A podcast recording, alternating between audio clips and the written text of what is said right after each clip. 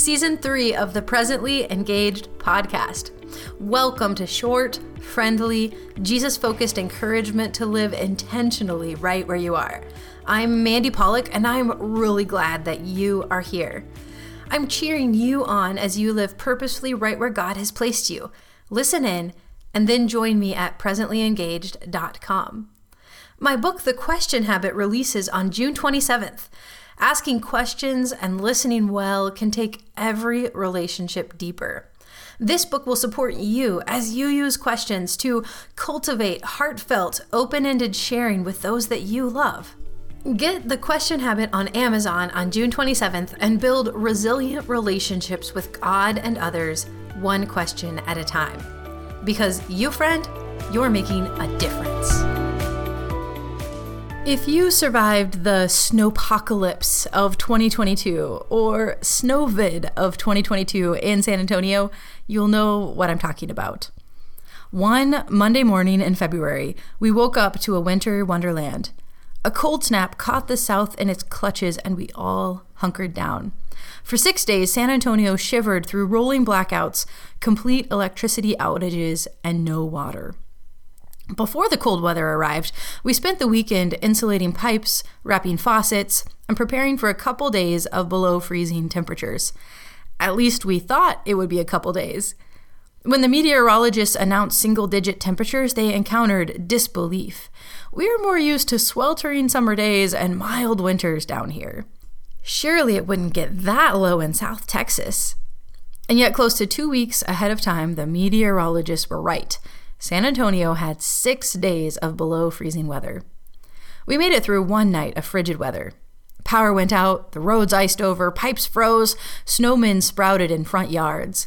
People couldn't make it to the grocery stores on the icy roads, but the milk and the bread aisles were bare anyway. Thankfully, my parents had power and they hosted us for the rest of the cold snap.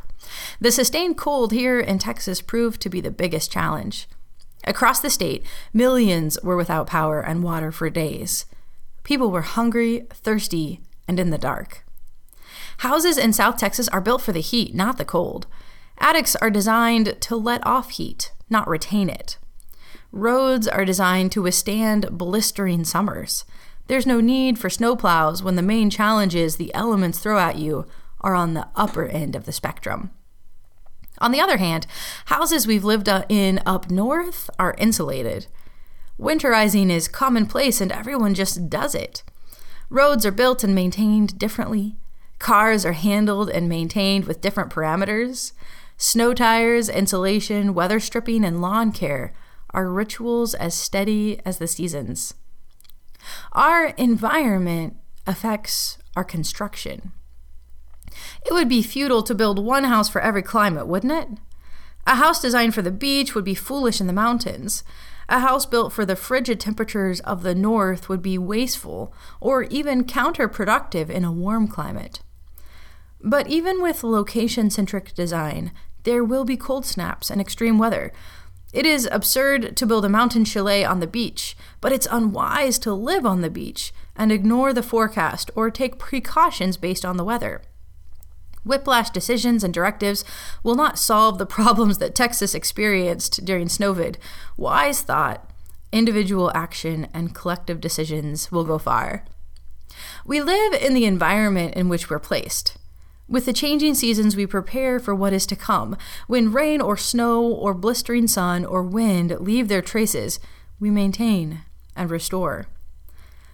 Are you living your life and ignoring the forecast? Do you have habits and routines from a different season of life? And would intentional change better serve your current reality? Has a storm come through and you have yet to do the hard work of cleaning up? There is no condemnation for those who are in Christ Jesus. Awareness is a gift, recognition is the opportunity for grace. Be prepared.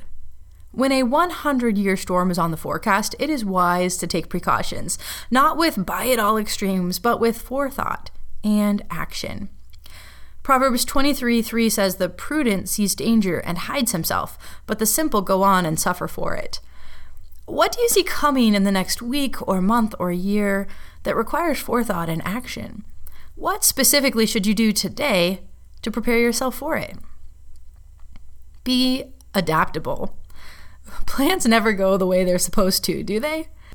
First, utility companies recommended turning down heaters. Then they suggested more drastic measures to save electricity. Soon we were huddled together under blankets playing card games, hoping the power would come on again so we could warm up the tomato soup. Our experience called for a whole bunch of adaptation. After the first night and day of below freezing weather, we navigated the short, icy drive to my parents' house. They had power and opened their doors to a house full of humans. We made meals with what we all had in our pantries and refrigerators. We made pallets and set up air mattresses throughout the warm house. We laughed and told stories and played games and drank coffee. And then the water stopped, and we collected water from the prepared and heroes lugged in pool water to flush toilets. My dad made his rounds as the designated good times man, making sure that morale was high. Were there frustrations or squabbles or learning moments during those days? Most definitely. But the flexibility filled a potentially frustrating and challenging time with memories and happiness. Proverbs 16:9 tells us, "The heart of man plans his way, but the Lord establishes his steps." You surely have plans for the week or at least a rough outline of what you are hoping the week holds. If you were to plan ahead to be flexible and adaptable, what would that look like? Be generous. Not everyone in Texas was able to turn their snowpocalypse into a family reunion. They experienced hunger, cold, anxiety, and fear instead. The privilege and blessing that we experienced warm blankets, a good option for safe shelter, water collected for a boil notice, winter clothes these and more fill my heart with gratitude. Is there someone you know reeling from a hard thing? How can you bless them physically and spiritually? What action will you take today? Proverbs 11:25 declares, "Whoever brings blessing will be enriched, and the one who waters will himself be watered." South Texas went back to its regularly scheduled mild weather. Our refrigerator has eggs and milk again, and my camera roll gives evidence of the growth and joy that that time offered. That's not, though, the last time unexpected storms will blow into our lives.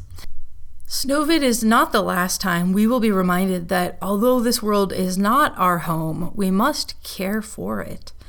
This is not the last time those dependent on us will look to us for cues on how to respond to a tough situation. This is not the last opportunity we will have to generously share and lavishly reach out.